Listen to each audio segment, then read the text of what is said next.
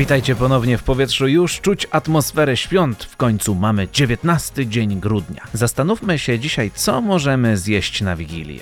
Typowe potrawy to barszcz z uszkami, zupa grzybowa, kapusta z grochem, pierogi z kapustą i grzybami, karp czy kutia. Kutia jest potrawą ze wschodu Polski.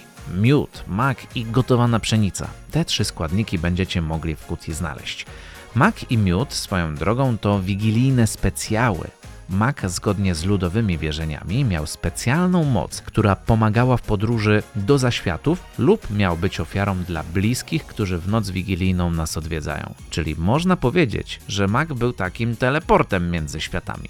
Miód natomiast był darem dla zmarłych dusz od pszczół, które w kulturze powszechnie są uznawane za święte. Dodatkowo na stole można znaleźć suszone grzyby, ale jeszcze jest ryba. Ta do zwykłych ludzi trafiła dość późno. Na początku była serwowana jedynie na dworach, więc dostęp do takich rarytasów mieli jedynie najbogatsi. Nie wiem, co dokładnie wy robicie podczas kolacji wigilijnej, ale dawniej podczas serwowania posiłków wykonywano różne często dziwne czynności, które miały poniekąd zaklinać rzeczywistość.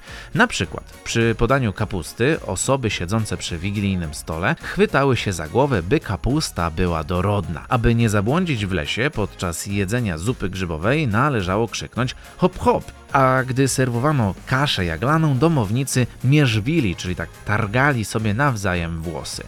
To miało spowodować, że wróble nie będą siedziały w prosie. To tylko niektóre z wierzeń i tradycji. Osobiście podoba mi się krzyczenie hop hop na zupę. Możecie spróbować u siebie. Na podcast na szczęście krzyczeć nie trzeba. Kolejny odcinek pojawi się już jutro. Dajcie 5 gwiazdek, obserwujcie i słyszymy się ponownie już jutro.